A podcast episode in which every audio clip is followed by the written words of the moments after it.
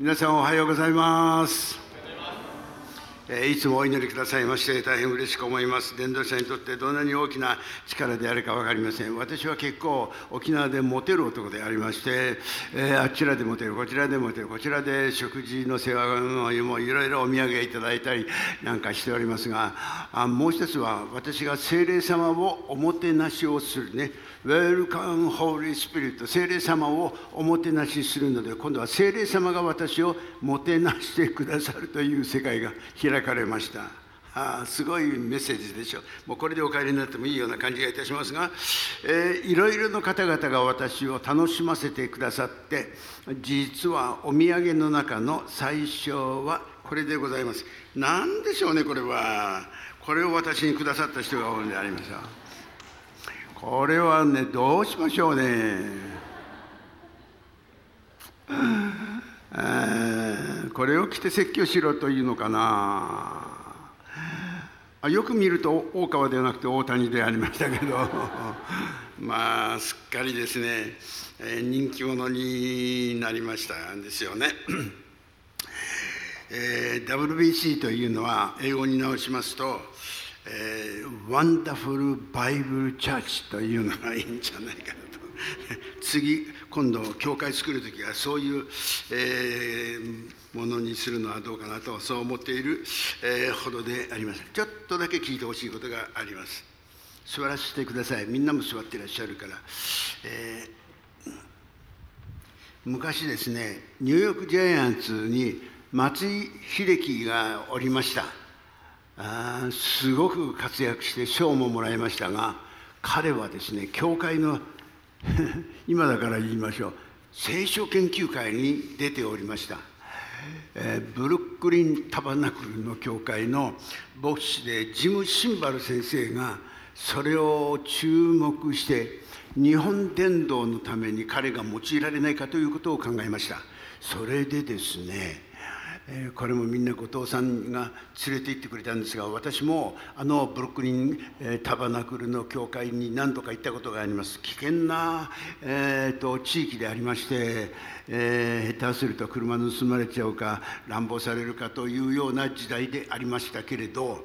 こう考えたんですね。まだ松井君はクリスチャンではないから証しをするということはできない。でも聖書を朗読することぐらい日本語ですからできるはずだ。それで日本で特別集会をして松井君に聖書朗読をしていただいてそして私がメッセージをするというのはどうだろうということで池袋のあるるお店でこれを本当に時間かけてお話しして計画を練りました。うまくいかなかったんですけれどということで松井君のためにものすごくお祈りをした時代がありました。今度は大谷君がどこかで恵まれたクリスチャンに触れて彼もイエス様を信じて聖書を朗読するだけではなくてぜひともお証しのできるクリスチャンになってほしい。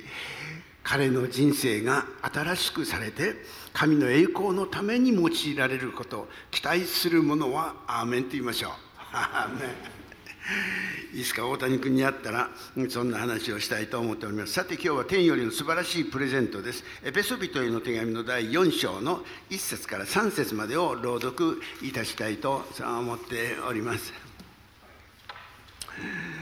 新約聖書の御言葉であります。304ページの、えー上の段4章1節国約聖書で、えー朗読をしたいと思います。宮古島もものすごく楽しかった。さっきですね山田兄弟と、うん、お祈りしましたら山田兄弟宮古島にですね、えーエジソンパワーを出すそうでありまして宮古島の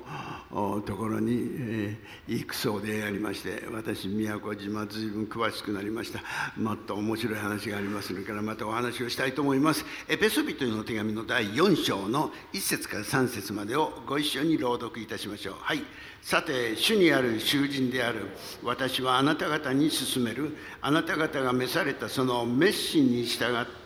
ふさわしく歩きできる限り謙虚でかつ柔和であり寛容を示し愛をもって互いに忍び合い平和の絆で結ばれて精霊による一致を守り続けるように努めなさいそこまでにいたしましょうか。パウルという人物がお手紙の中で私は主にある囚人囚人というのは刑務所に入る人のことを囚人というわけであります。彼の得意はローマ人への手紙の一章の一節でパウロ・ドゥーロスと私はキリストの奴隷である。って私もこれが大好きでいつも真似しているのであります。私もキリストの奴隷。何でもする。キリスト様のためであるならば主の命令であれば何でもする。この囚人というのは囚われの身ということでありまして伝道を一生懸命やったために捕まっちゃって牢獄に入ったんですが牢獄で監禁され方が少し緩かったもんですからペンを持つことができ用紙持つことができて手紙を書くことができた。だからエペソピリポコロッサイピレモンなんかは獄中書簡牢獄の中で書いた手紙と言われるんでありますがそれをみんな牢獄の中で書いた。利点もあります。邪魔する人がいないからね。彼はゆっくりと神様と交わってもうエペソビトへの手紙は暗記してもよいぐらい素晴らしい内容であります。それが一つの意味であります。もう一つの意味は何であるかというと自分はキリストに捉えられているということで私はキリストの囚人であるということであります。一節にメシコーリングという言葉が使われておりますが全てのクリスチャンは、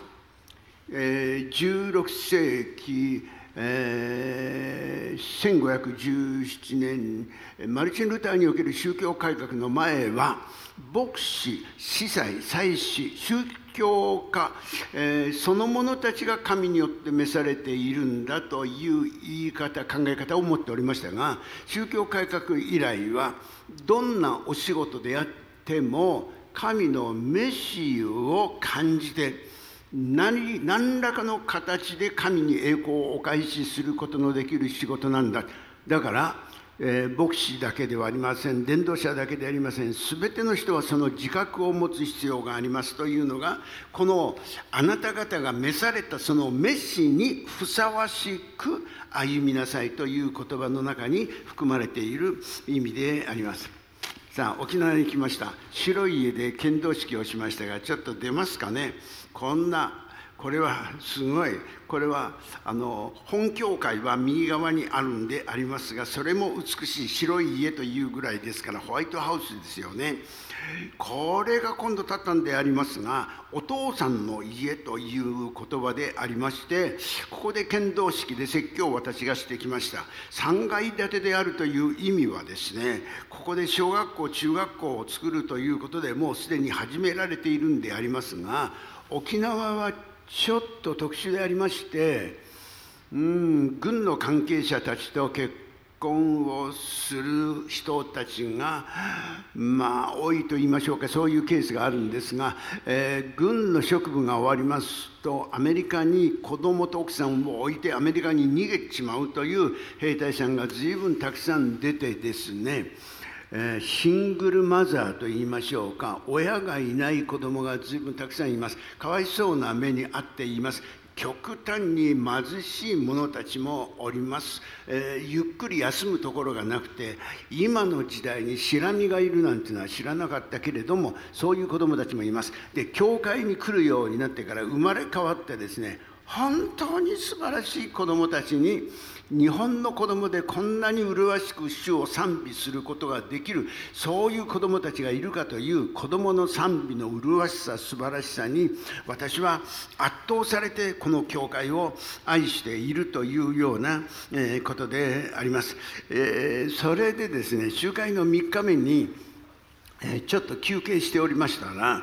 えー、中学生の1年生か2年生ぐらいの女の子たちがですね私の周りを囲んで、えー、若い人にそんなに囲まれることはめったにないわけでありますけれどでパスタ牧師先生私の質問に答えてくれますか？OK どうぞ。先生は何歳じゃない。先生はどうして牧師になったんですか？なれたんですか？という質問でした。うーんかわいい女の子たちが私のそばに来るとハッグしてくれまして若い女の子にハッグされるなんていうことはもう忘れたほど昔の話でございますけれどまあかわいい女の子たちにハッグされながら「先生、え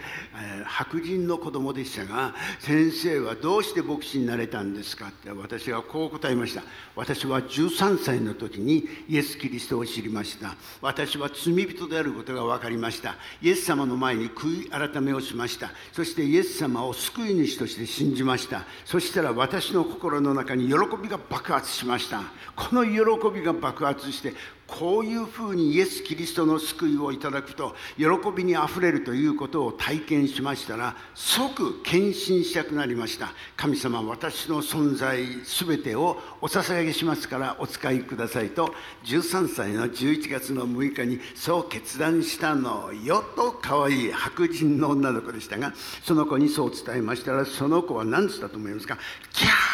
って言いました。女の子って、え、幼い時キャーって言うんですね。キャーってそんなの声めったにここでは聞けないような声ですけどキャーって先生私も13歳です。じゃあ私もイエス様のお声に従うならば牧師伝道者になれるんですね。ってもちろんですよ。って、まあ、ものすごく喜んでですねひとときを過ごすことができたということをお伝えすることができます。ヨハネ15章16節15章16節にあなた方が私を選んだのではありません。私があなた方を選びました。あなた方が行って実を結びその実がいつまでも残るためにあなた方を選びました。もしあなたが私の名前で祈る祈りは何でも答えるためにあなた方を選びました。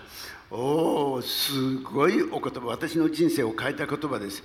私が神様を選んだのではない。私がイエス様があなた方をあなたを選んだんだというそういう証明。救われて幸せいっぱい喜びいっぱいイエス様を伝える思いで今日までおるのであります。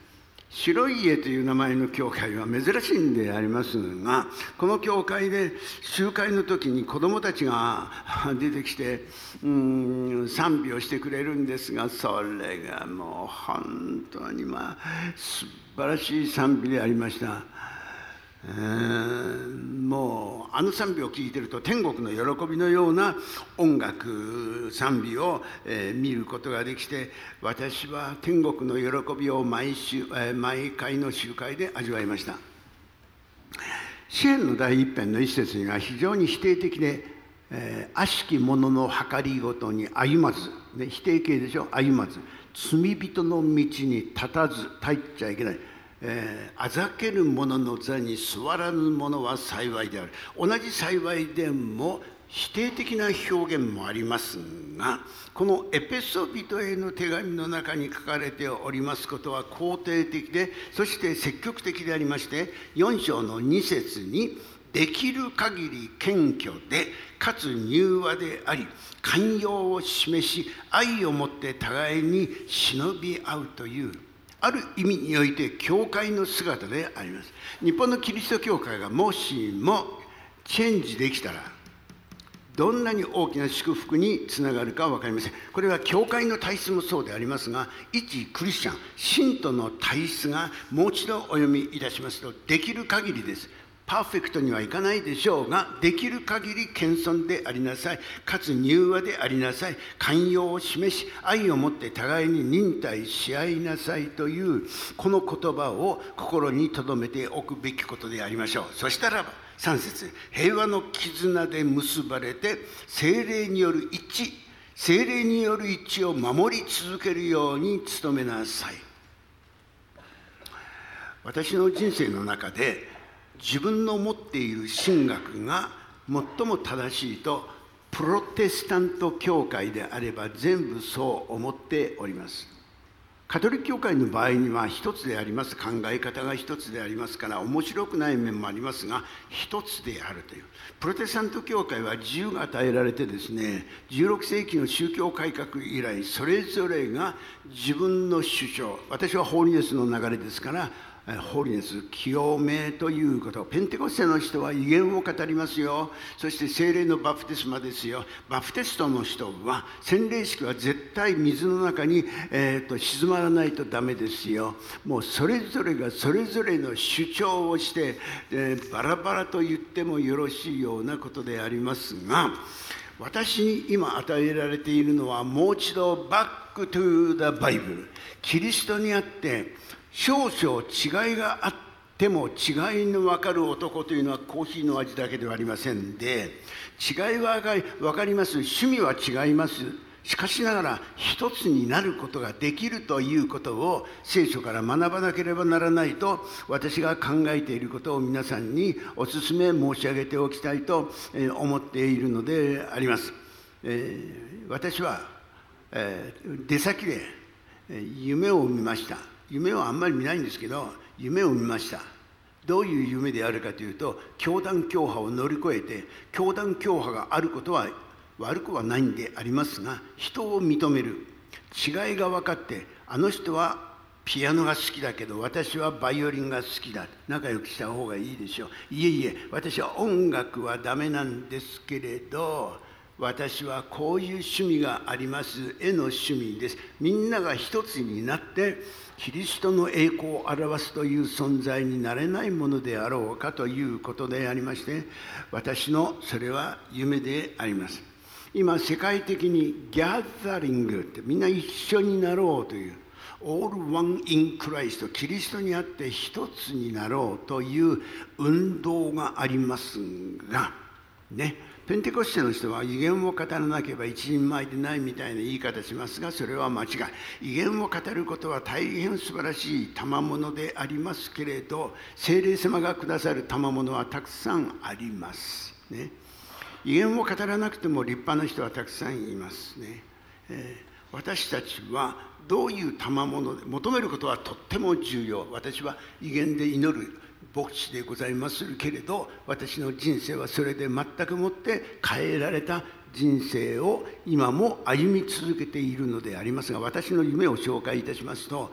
ギャザリングみんな一緒になってできないもんかねってね。あの教会の賛美歌が嫌だよ。あそこ途中で手を叩いて歌歌うんだぜ。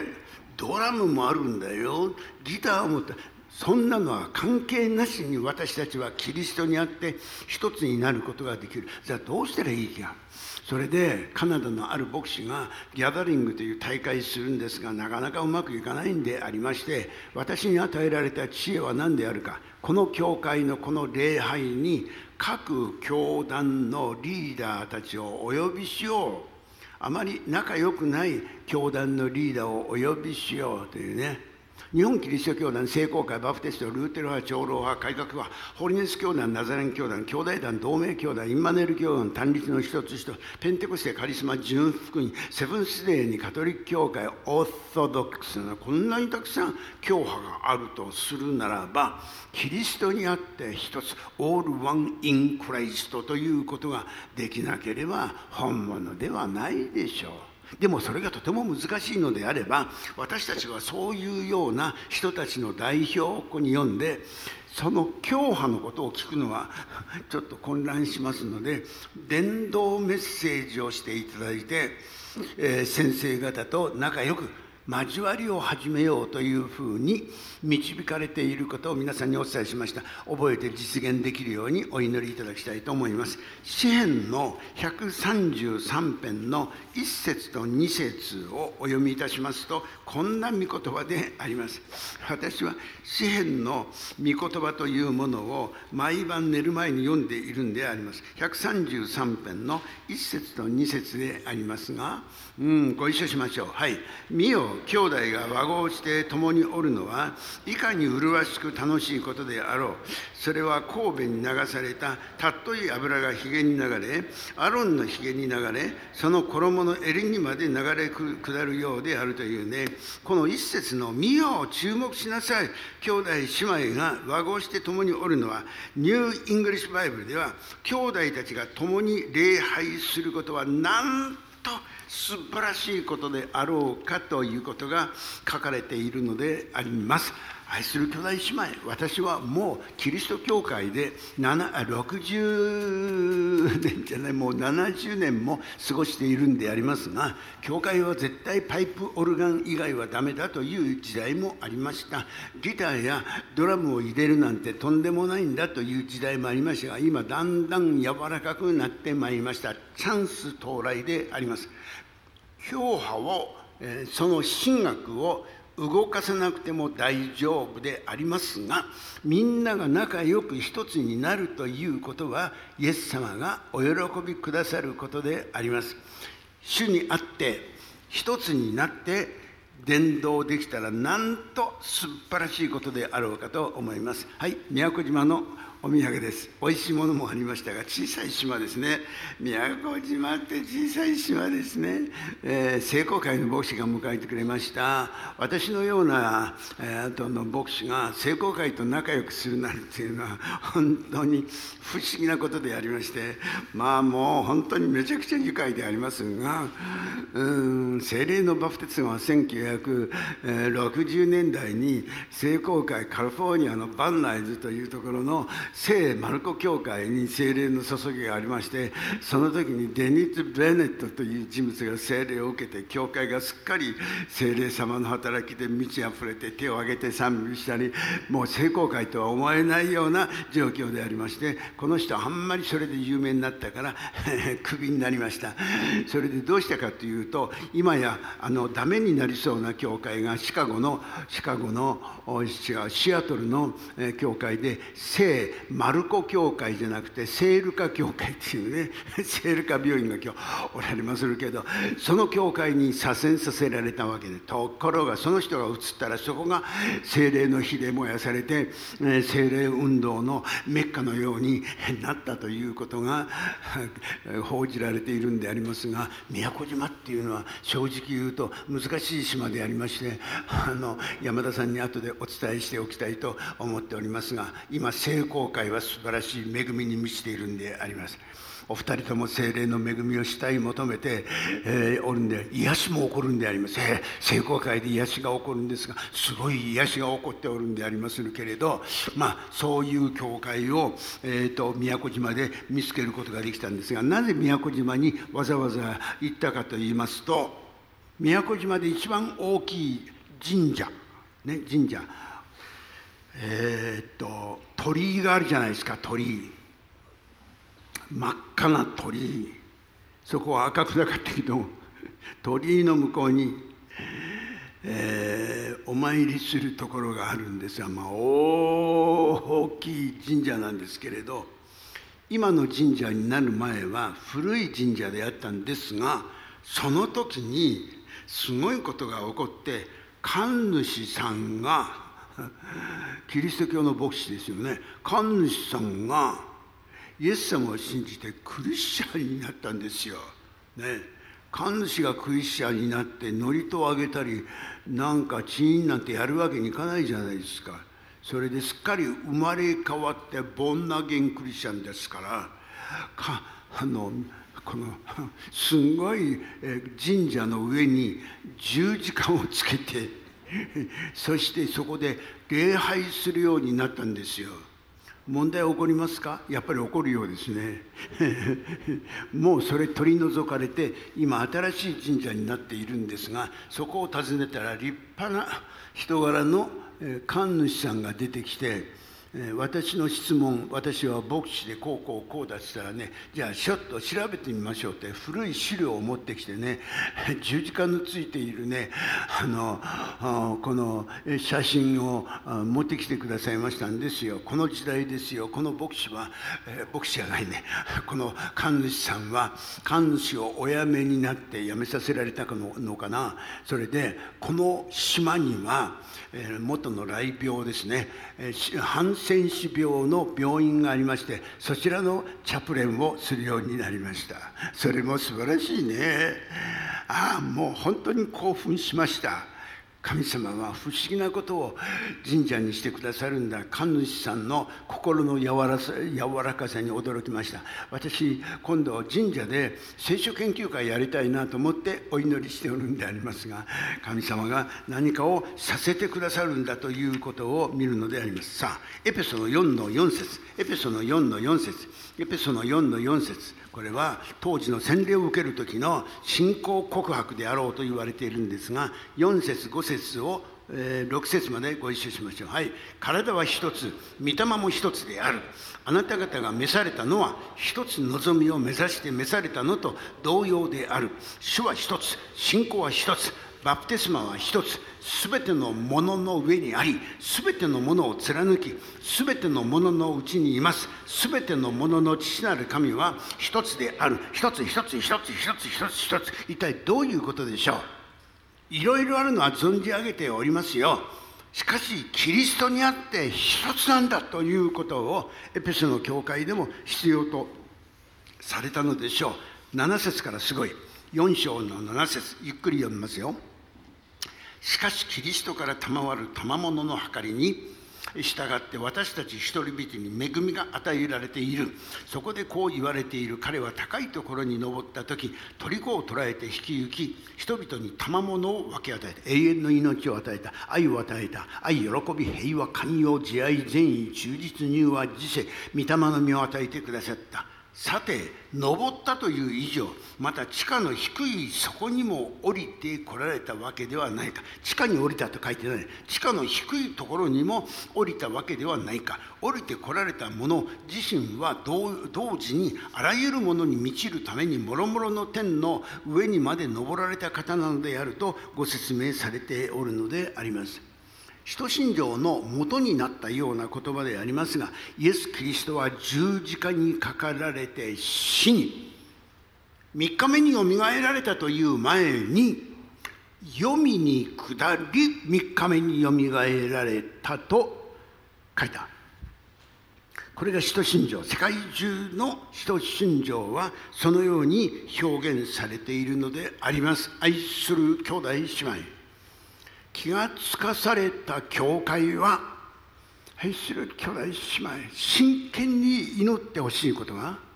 私が精霊のバプテスマを受けて喜んで非難されることをあそこはおかしいカリスマだと言われても証しをし続けてきたことが祝福につながりましたようにこのセカンドチャンスのメッセージというものをイエス・キリストは死んでお墓に入って3日間そこでブラブラしてたじゃない黙ってたというんじゃない。死んでるんだから動かなかったというのではなくて墓に入って読みに下りというか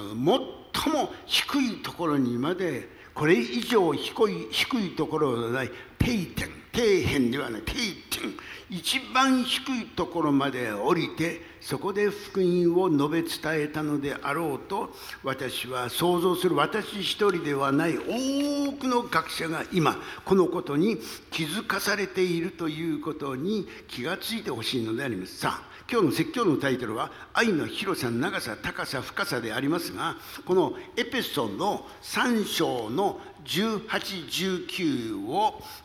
一緒に読んでみたいと思います。3章の18節上の段であります。ご一緒しましょう。はい。すべての生徒と共にその広さ長さ高さ深さを理解することができまた人知をはるかに超えたキリストの愛を知って神に満ちているもののすべてをもってあなた方が満たされるようにと祈る。パウロの祈りでありますがその18節に書かれていることはこのすべての生徒生徒と共にその広さキリストの愛の広さ長さ高さ深さを理解できるようにということであります。今日第一礼拝第二礼拝でも説教者がこのことを話しておられましたが今世界中で変化が起こっておりますイギリスの国はキリスト教国なんでありますがどうも危なっかしいところがあってイギリス関係者ごめんなさいよ、えー、世界はそう批判しているのでありますがごくごく最近イスラム教徒たちが国境とされているイランイラクの人たちが政治的な不安定で多くのイスラム教徒が脱出してキリスト教国と言われるイギリスフランスオランダへ群れをなして、えー、脱出している。公の伝道が不可能な国々から移動しているという福音の宣教のチャンスが来ているという私たちはこのことに気づくべきであろうと思われるのであります。今、アフリカでクリスチャンが起こるかドミンたちは、あそこに住んでいる人たちは、無学なただ人だなんて勝手に言っちゃったりなんかしてるけど、そうではない。あそこに火がついている。私が昨日調べたのは、インドネシア、私来月インドネシアに行く予定でありますが、インドネシアの北部のマナド州マナド市の人口の90%がプロテスタントのキリスト教徒であると。こんなことは私がジャングルに入ったマラリアになった時代はそんなことを考えられなかった。どこ行ったってイスラムの影響があってガンガンイスラムの音が聞こえてきましたがこの町は90%がプロテスタントのキリスト教徒であるというねぜひ潜り込んで見に行きたいと思ったら古川ドクターに禁止されました。気をつけてください。危ないところがたくさんありますからやめとこうと思いましたがアズベリー大学のリバイバルは世界に福音を伝えに、えー、訓練されて出かけていくのであります。これがキリストの愛の広さ。長さ。いい？広さと長さ。どこへでも福音が伝わっていくんだという。はい3番目はその深さ。どういう人たちだ？それは深いところに落ちちゃった人。生きることに力を失って自殺をした人たちは自殺は罪ですからしてはいけません。でも病気で自殺をする人がいますね。うつ病で精神的な弱さを持ってそれもみんな地獄です。からと僕は小学生中学生時代にそう教会で教わった。だから教会では葬式をしない自殺者は本当ところが私は長い間何十年も苦しんだ。キリストの愛はそんなことはあるはずはないという。マザー・テレサのことも調べてみた。私はイエス・キリストがこのイエス・キリスト様が十字架にかかって救いを完成してお墓に入れられたけれどその後に読みに下った。読みに多くの人たちがイエス様の十字架を知らないイスラエル人ユダヤ人は全員読みにいるんですからうん、イエス様の十字架を知らないで天国には行けないんですから。だから読みに行ってる人は日本人なんか99%ぐらいが読みに行ってた行ってる。でもイエス・キリスト様がそこにまで手に傷があるパと疑い深いトマスに「おい傷を見なさい手突っ込んでも見なさい」と言われるような愛情を示しなさって救いの道を開かれた。全ての人が救われて真理を悟るに至ることを願っておられる。イエス・キリストを信ずら信ずるならば全ての人が滅びないで永遠の命を得るのである。これがキリスト教の福音であるという。私は白い家で沖縄で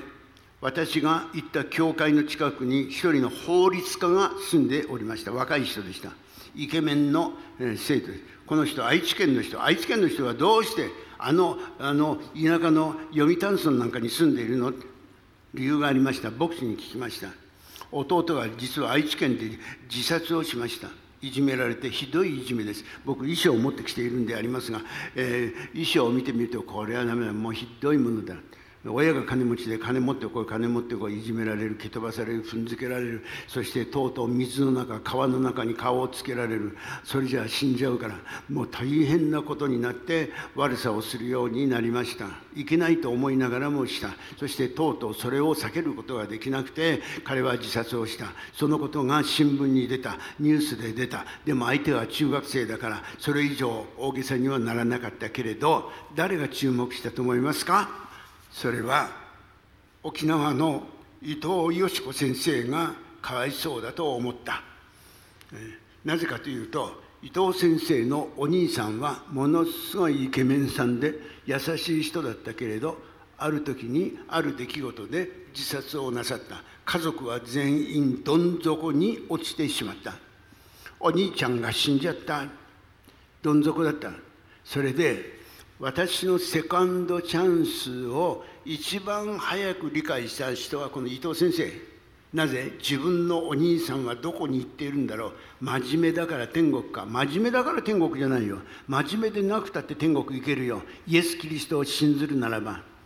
いいですか？どんな悪さをした人であったとしても悪党でありましてもそれはそこらのあのチンピラやってた人でギャンブラーであったとしてもイエス・キリストを信ずるだけで救われるんだということで、はあ、沖縄から愛知県までどのくらい遠いでしょうか？これを続けてそのお家を訪ねた。名前を言うことは今控えておりますがお父さんもお母さんも大金持ちでありますからお寺のお坊さんを毎週毎週毎週呼んで、えー、供養した。どんなに供養してもお寺の坊さんに死んだらどこに行くんですかわしは知らんって答えます。私は電話で確認しました、えー、でも伊藤先生は実は私はお兄さんも自殺したんです。だからあなた方の痛みがよくわかります。うちのお兄さんは地獄に行っているんじゃないんです。イエス・キリストをイエス様が黄泉にまで下って救いの道を広げてくださいました。その愛の深さの素晴らしさを知ってほしいんですって繰り返し繰り返しお尋ねになられた。これは何ですか？愛ではないですか。その広さ、長さ、遠いからね、お金がかかるからね、時間がかかるからね、沖縄からね愛知県のねなんとかという場所